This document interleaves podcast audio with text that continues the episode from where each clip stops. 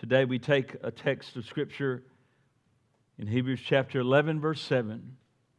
Hebrews chapter 11, verse 7. We will also read in Matthew 24, verses 37 through 39.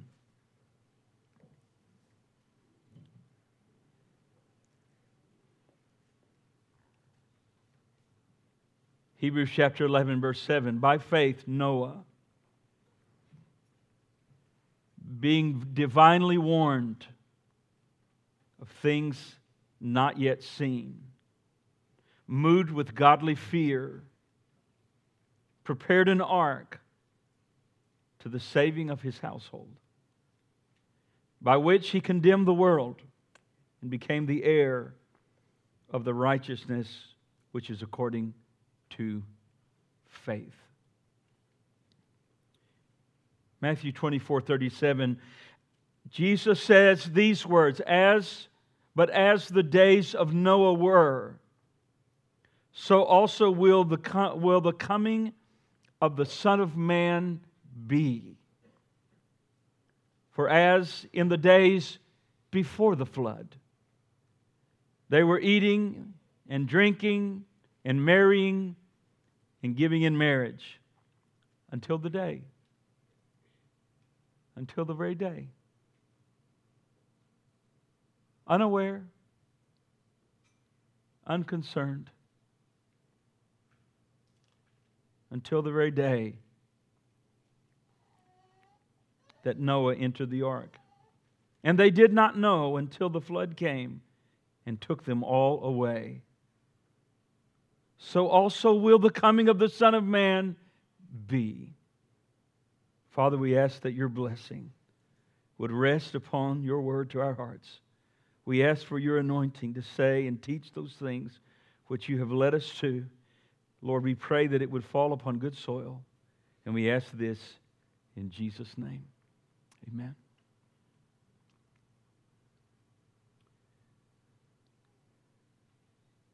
We won't have time to read all that's in Genesis. Of course, there's too many chapters. We'll have to pick through some of it. Read it in your own time. But what we know is this, that Noah's age came to a close.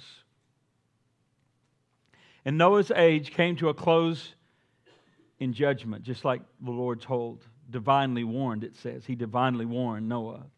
It came to the age. Noah tried to talk to these people. He tried to warn them, but to them it was all a fantasy. But it wasn't a fantasy. It was a reality. And that age came to a close in the judgment of the flood. You say, well, I don't believe that. Well, Jesus did.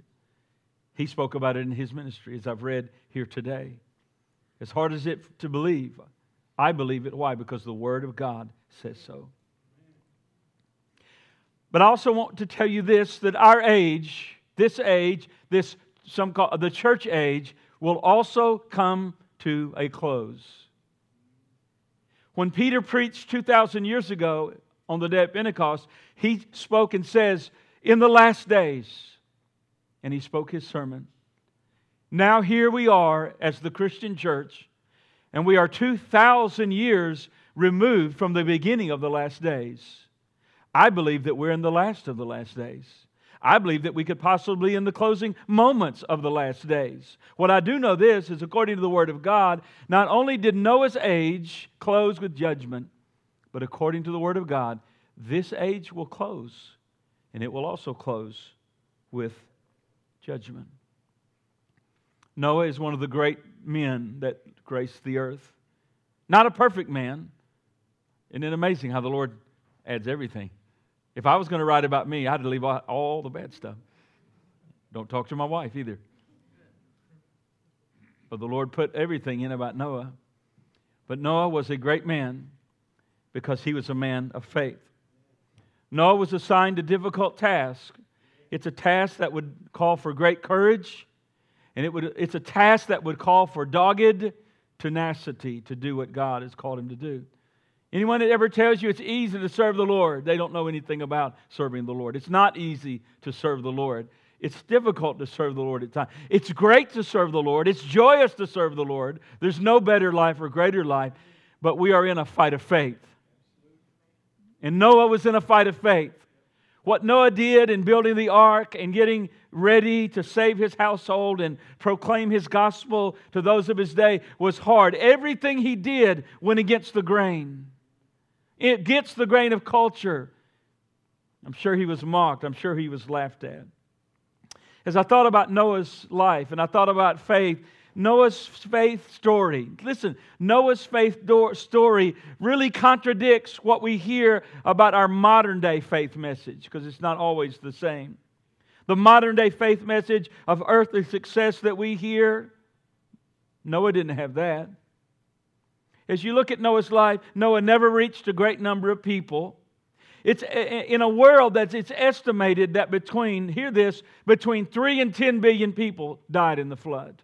3 and 10 billion people. Now, that's guessing at it.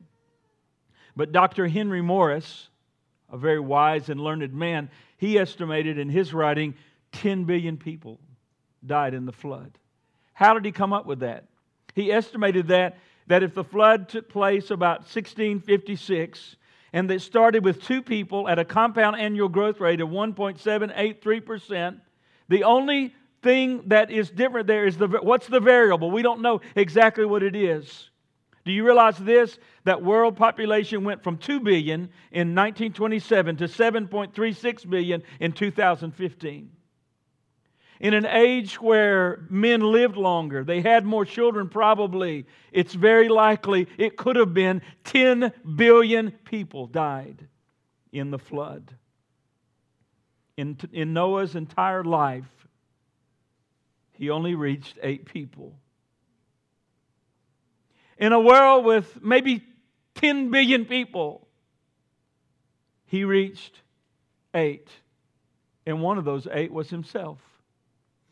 Peter says this, who formerly were disobedient, when once the divine long-suffering waited in the days of Noah, while the ark was being prepared, in which a few, that is, 8 souls were saved through water.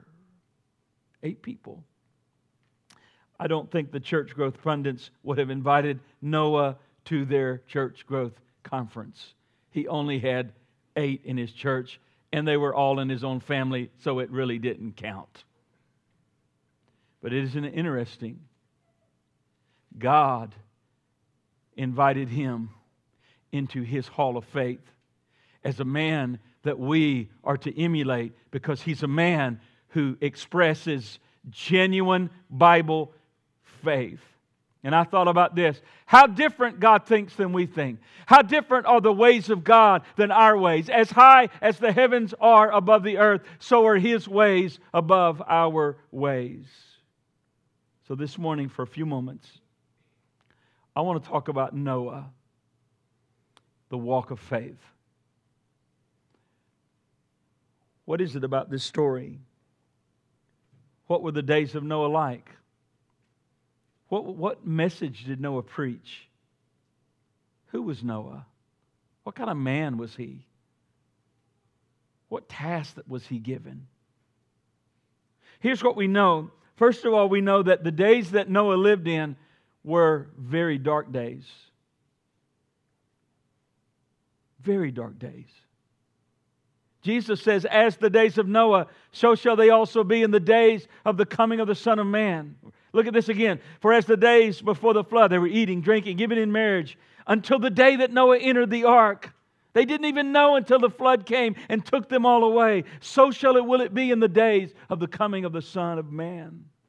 In Noah's society, was an ungodly society, incredibly sinful. We get it in Genesis 6:1. Listen to this. Now it came to pass when men began to multiply on the face of the earth, the daughters were born to them, and the sons of God saw the daughters of men, that they were beautiful, and they took wives of themselves, of whom they chose. And the Lord said, notice verse 3, very sad words,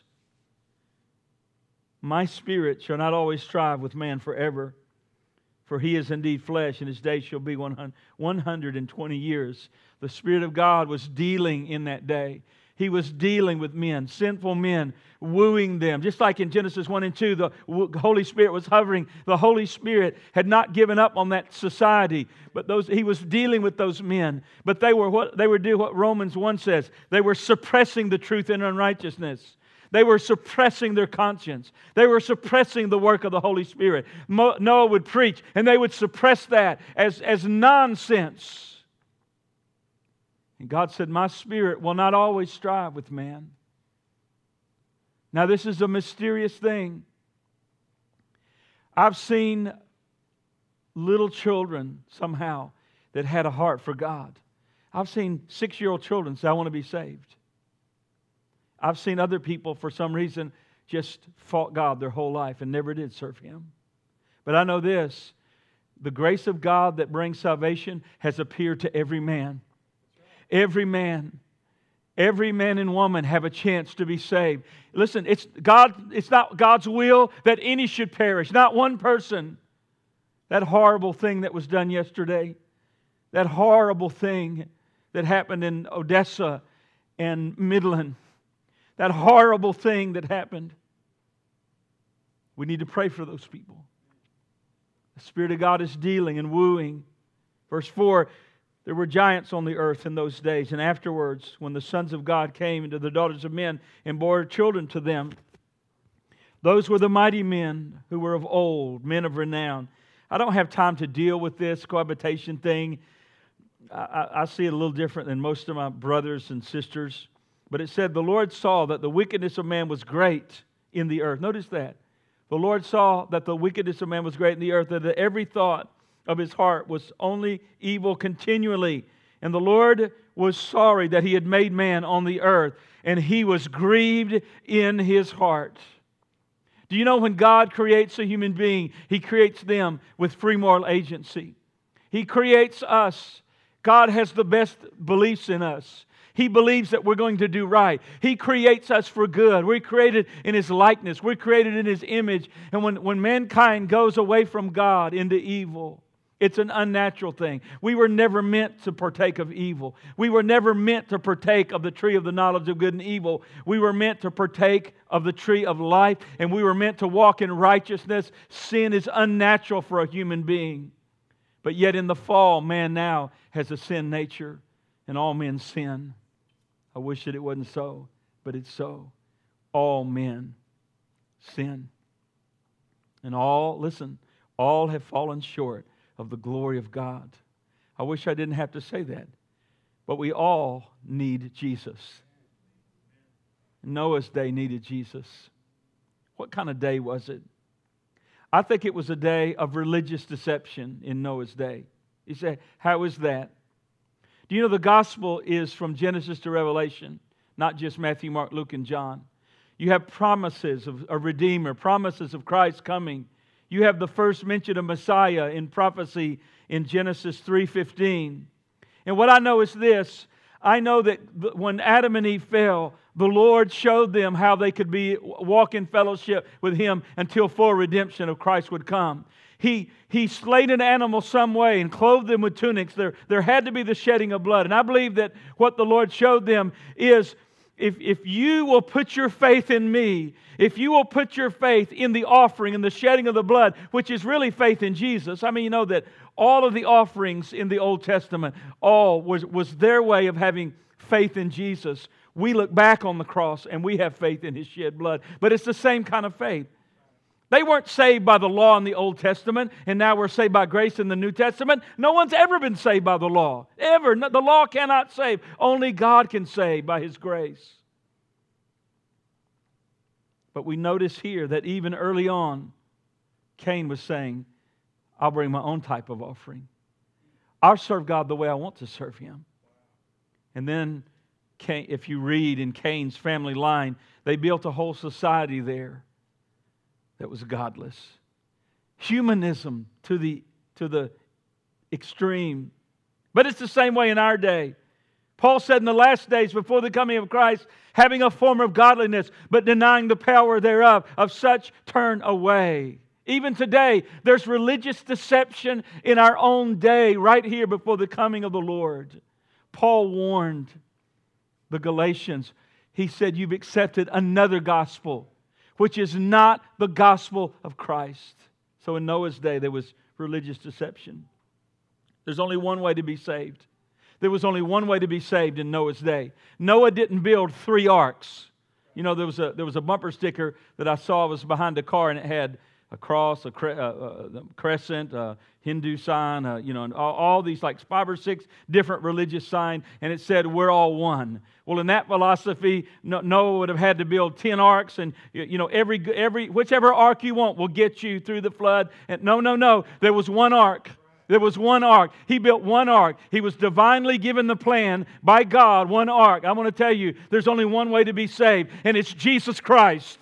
One way to be saved, Jesus Christ. For the gospel of Jesus Christ is the power of God unto salvation. There's only one ark. There's only one Jesus. There's only one gospel. The ark is the type of Jesus. How is that? The ark was graciously provided by God for sinners. So salvation in Christ is graciously provided for us sinners. Behold, the Lamb of God who takes away the sin of the world. Noah would say, you guys see that ark? That ark will save you. That ark will keep you safe when the waters of judgment are about to roar on this world. Come into the ark. Come into the ark. Behold the ark. Behold the Lamb of God. The ark is a type of Christ in that the ark was planned by God, so our salvation was planned by God. There's only one plan of salvation, and God planned it from the foundation of the world. Ephesians 1:4 says that from the foundation of the world, this redemption has been planned in the heart, in the mind of God. Another place in Scripture said that Christ was slain from the foundation of the world. This plan was in the mind of God. It was planned out by God. God had an answer before there was even a problem. It's mysterious to me. Because the first thing we say, well, why did God create man if He knew he was going to fall? You cannot answer it, nor can I. But what we have to do is stay with Scripture, and that is that God has planned our salvation.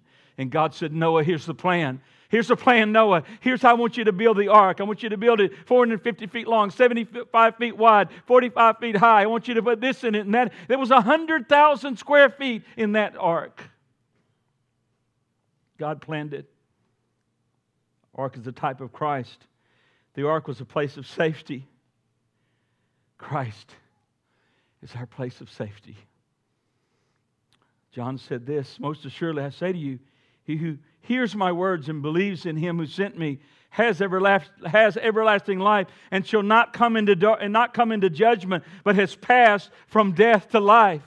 When Noah was in that ark, he was passing through death, but he passed from death, and everybody else perished, but he came to life. Listen, we're going to leave this world one day. We're going to pass through death, maybe rapture, hopefully, but we're going to life eternal. The ark.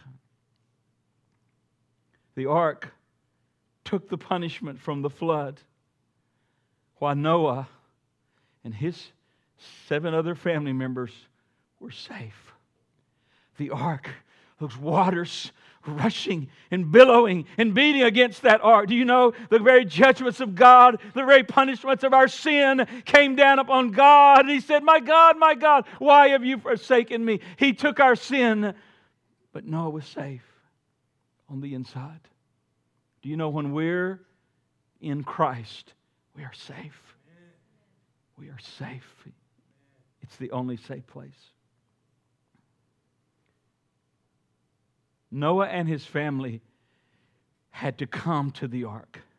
They had to come into the ark for safety. Just because the ark was built didn't mean it would save them unless they got in the ark. By faith, we have to come to Jesus. By faith, he that has the Son has life. He that does not have the Son does not have life, but the wrath of God remains on him. You could look outside the ark and go, that's a great piece of furniture, Noah. That's the strangest thing I've ever seen. It's never even rained before. What in the world are you doing out here, you crazy preacher? But unless they got in, we got to get in. Come unto me, all who labor and are heavy laden, and I'll give you rest. Jesus is the type of the ark, or the ark is the type of Jesus. Just as the call to come in the ark was a limited time offer, so God's call to salvation in Christ has a limited time offer, and it's in this life, and it's in this life alone. 2 Corinthians 6:2 says, today is the day of salvation. Now is the accepted time. Listen, nobody needs to boast about tomorrow. There needs to be no presumption about that. If you're here today, you're away from God. If you're here today, you've never been saved. If you're here today, you need to get right with God today. There's a limited time offer. Those people that lost their lives yesterday, they woke up and they were going throughout their day. No one ever thinks it's going to happen to them. Let me tell you, dear ones, listen. It's appointed unto men once to die, and then the judgment. No one knows their day. Today is the day we need to call upon the Lord and be saved. In this life, there is no such thing as purgatory. I was raised in a church for many years of my life. That's what they taught. There is no such thing as purgatory. This Bible does not teach purgatory. It's appointed unto man once that the axe is going to be laid to the root of the tree. Where the tree falls, there shall it lie. But today, the door of the ark is open. Today we can be saved.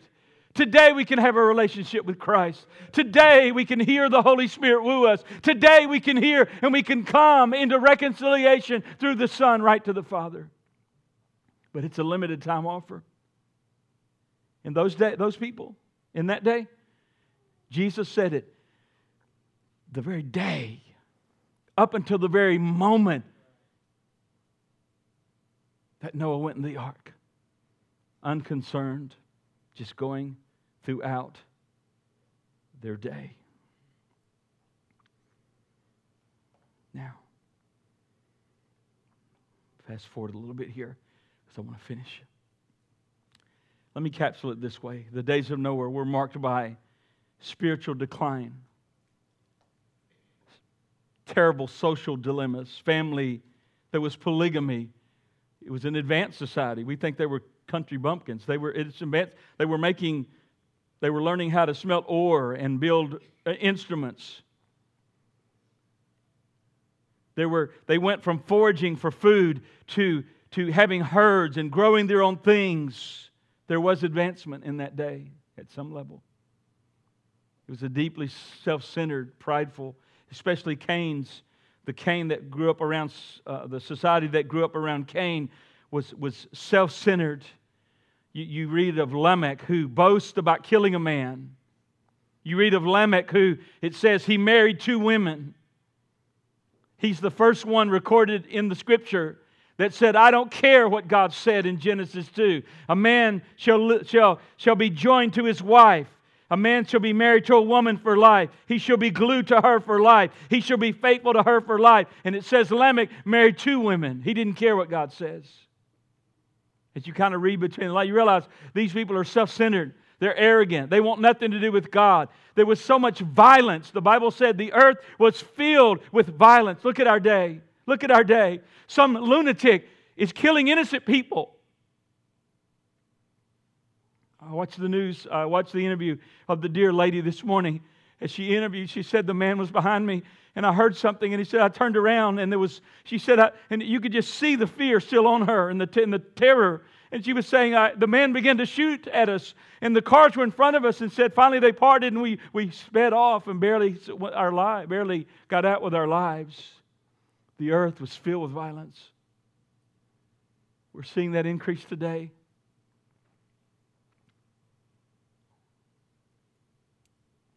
Now, what we know is that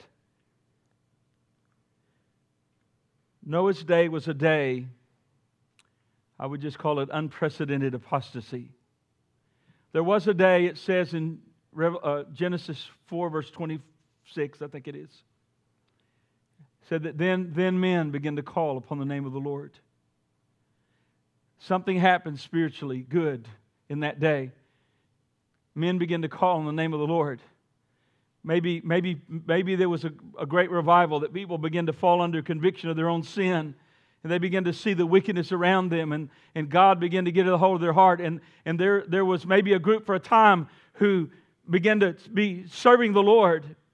But as the time got closer and closer to the flood, Noah began to see more and more people turn against the Lord and turn away from the Lord. Till finally, think about this, till finally there was only one righteous man on the face of the earth. Him and his seven family members. And his name was Noah. Think about this. The world, in this world, the righteous are normally in the minority. Certainly there have been times of mighty moves of God. And we long for those, don't we? Don't we long for days where presidents will get on their knees and call on God for forgiveness, and Congress will get on their knees, and the great ones of the earth, and this sweeping revival. We would love to see a revival like that. But Noah didn't have a revival. Noah had to minister in difficult days of apostasy. When men once began to call on the name of the Lord, that group got smaller and smaller, and men turned their hearts away from God. Very much like Isaiah. Isaiah had to serve. We don't get to choose when we serve. Where would you? Somebody said, I would love to have lived in the days of Jesus and watched Him do the miracles. And I think that would be amazing. You don't get to choose where you're born, but you are equipped to live where you're born. Because where you're born and where you're called to minister, God will give you anointing. And God called Noah a strong, righteous, holy man of God. And God gave him the grace to serve in a day that was very hard. Noah could have prayed this prayer in Psalm 12:1. The prayer says, Help, Lord, for the ungodly man ceases, for the faithful disappear from among the sons of men. Noah's day was a hard day. Noah's day was a very dark day. Let's look at this man, Noah. Noah. Here's what it says in verse 7, Genesis 6 and 7. So the Lord said, I will destroy man whom I have created from the face of the earth. What a word. What a word. Can you imagine being in your prayer time and getting that word? I will destroy man whom I have created on the face of the earth, both man and beast and creeping things and birds of the air, for I am sorry that I have made man. Verse 8, but Noah, everyone say that, but Noah found grace in the eyes of the Lord. Verse 9, this is the genealogy of Noah. Noah was a just man, perfect in his generation. Noah walked with God. Noah found grace. Stay with me just another moment. Noah found grace in the eyes of the Lord. So in the dark days of Noah, God's grace appears. Where sin abounds, what happens? Grace does much more abound. So how do we see the grace of God in Noah's day? We see the sin. We see the violence. We see the immorality. We see the apostasy. But how do we see God's grace? How do we see God's mercy, God's kindness?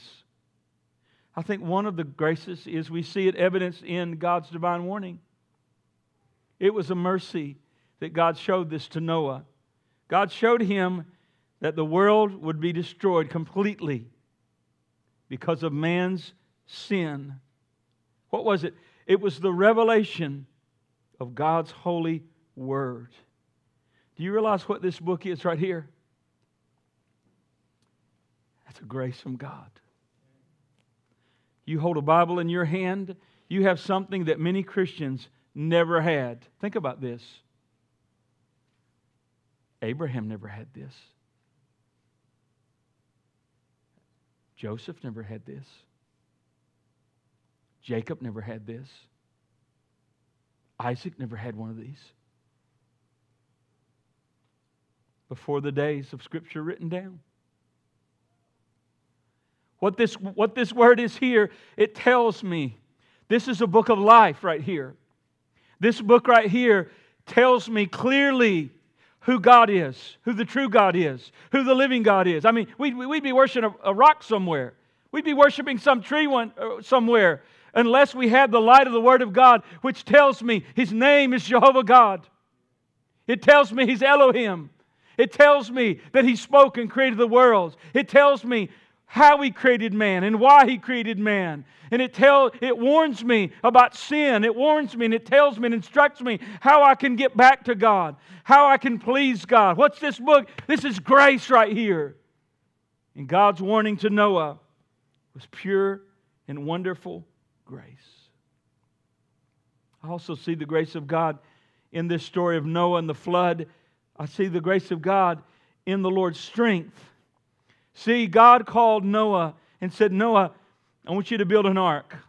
You have to read all the story, but I want you to build the ark, 450 feet wide. Would you put that graphic up? If you'd put the picture up. That's 450 feet long. That's over a football field. 75 feet wide and 45 feet high. The ark, they think, looked like something like that. And the little map on the right, on the top right is where is the area, which is a very large area, where it said the ark ended up when the flood waters decreased. But think about this, the mercy of the Lord. How would you like the Lord to call you? Noah, I want you to build this enormous vessel. I want you to build this incredible vessel, 450 feet long, 75 feet wide, 45 feet high. Let me go down and get my Black & Decker saw. Let me get my square. Let me get some guys. Let me get my skill saw. Let me get my miter saw. They probably had some kind of tools, but no electric tools. Do you think you would need the Lord's help in serving Him?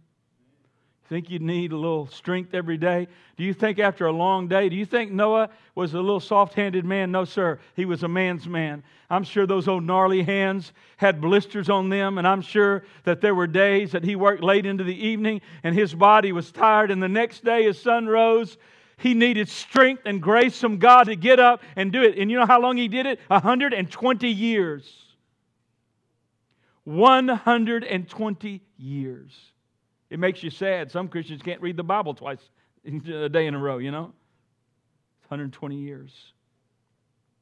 It says, by faith, Noah, being divinely warned of things not yet seen, moved with godly fear, prepared an ark to the saving of his household.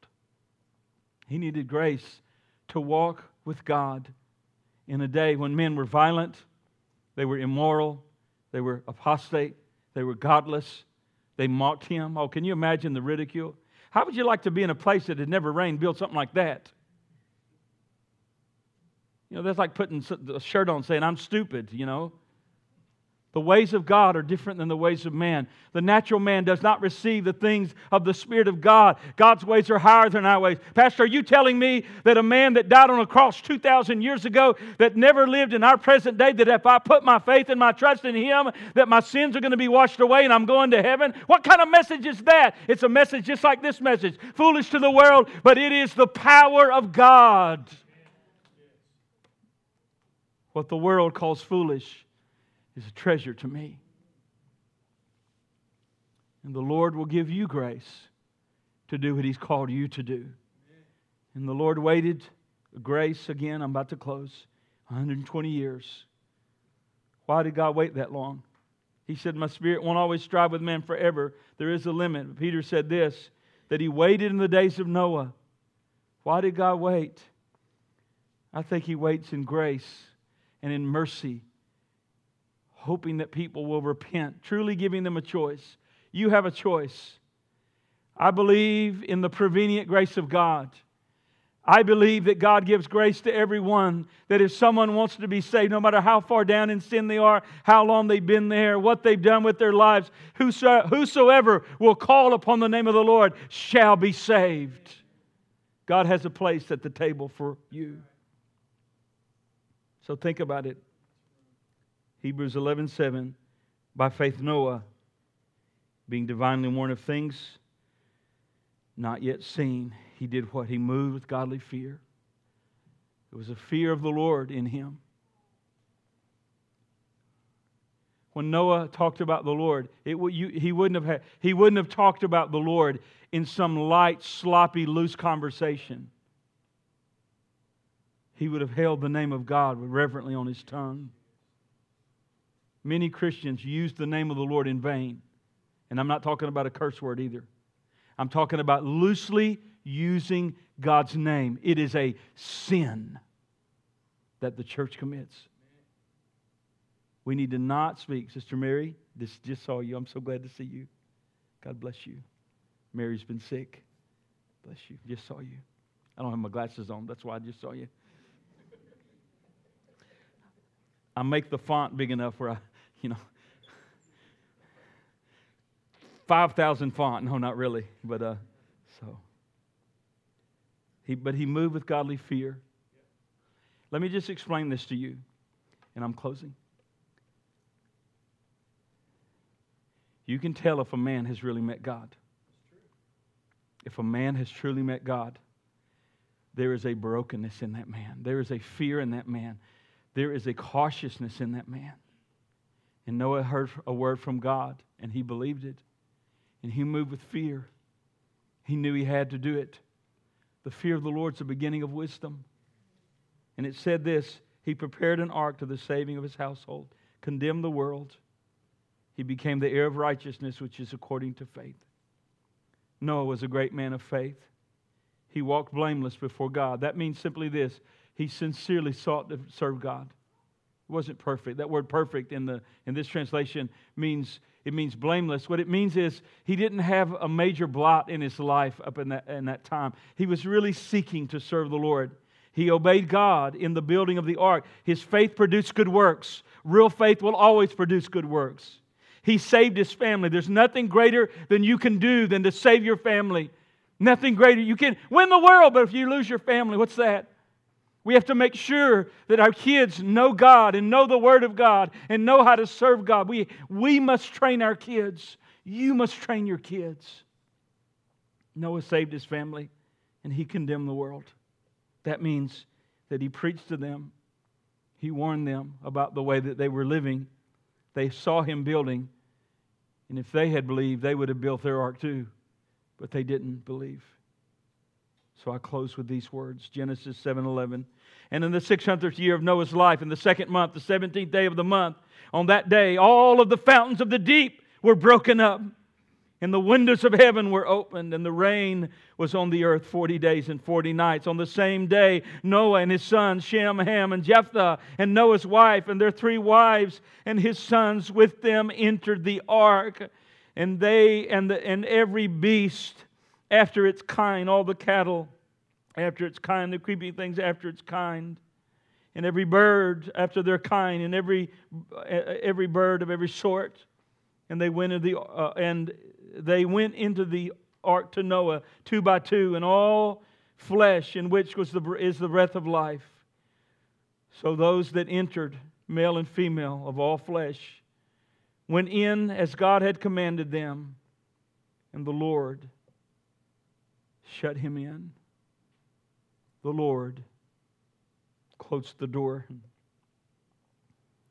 Now the flood was on the earth 40 days, and the waters increased and lifted up the ark, and it rose high above the earth, and the waters prevailed and greatly increased in the earth, and the ark moved above the surface of the waters, and the waters prevailed exceedingly on the earth, and all the high hills under the whole heavens were covered. The waters prevailed 15 cubits upward, and the mountains were covered, and all flesh died that moved on the earth, birds and cattle and beasts, and every creeping thing that creeped on the earth, and every man, and all in whose nostrils was the breath of the Spirit of life, and all that was on the dry land died.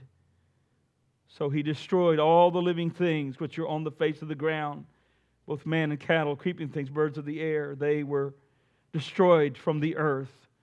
Only Noah and those who were with him in the ark remained alive, and the waters prevailed on earth for 150 days. Then God remembered Noah and every living thing and all the animals that were with him in the ark. And God made a wind pass over the earth, and the waters subsided. I can imagine as the waters began to rain and the subterranean waters began to be released, and that ark lifted up above the ground and began to move. There were people that were thinking, well, maybe one day, maybe he's right, maybe he's wrong. They begin to claw that ark, trying to get on. But it was too late because the Lord had shut the door.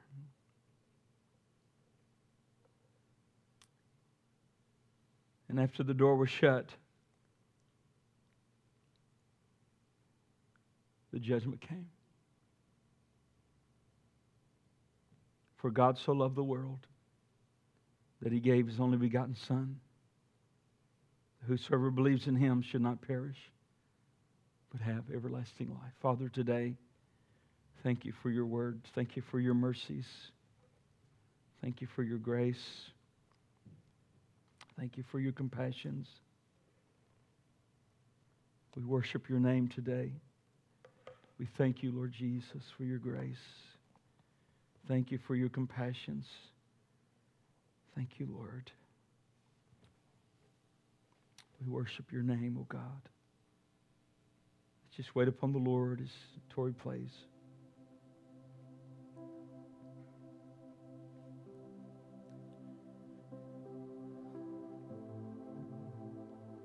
Maybe you've never given your heart to Jesus.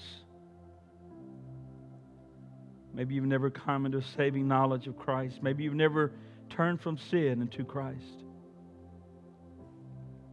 Maybe you walk with God, but you were like those in Noah's day, that you stopped calling upon the Lord. You stopped serving Him. The Lord's wooing you today. The Lord's calling you today to be saved, to draw near to Him, to get busy serving Him, building that ark in a sense, meaning doing the work that He's called us to do. That was the will of God for Noah. The Lord's will for us is to walk with Him and serve Him, to share His love with others, to build His church, to love our brothers and sisters, to follow Christ faithfully. I want you to stand with me. I want you to stand with me. I think what I want to do is just say it this way. As we close this service today, before we close, I'm going to ask our singers if they would come and just stand over here. And I would just say it this way. If the Holy Spirit is dealing with you and you need to come and pray, the altars are a wonderful place to just come and draw near to the Lord, to come and speak to Him and just worship Him. And so I'm going to open these altars before we conclude. And if you just feel a drawing and you just want to come and pray, and this message maybe stirred your heart, maybe you need to get some things right, maybe you're right and you just want to come and just stand and worship and thank God for helping you to get in the ark in a sense. But if anyone wants to come and pray, and maybe many people just want to come and pray and just stand and worship the Lord, I want to invite you to come as they begin to sing. If you want to come and pray, just come in the name of the Lord. Just come in the name of the Lord. Just come. Let's worship. Stephanie, would you lead us in worship? Altars are open. You can come and pray. Just worship the Lord.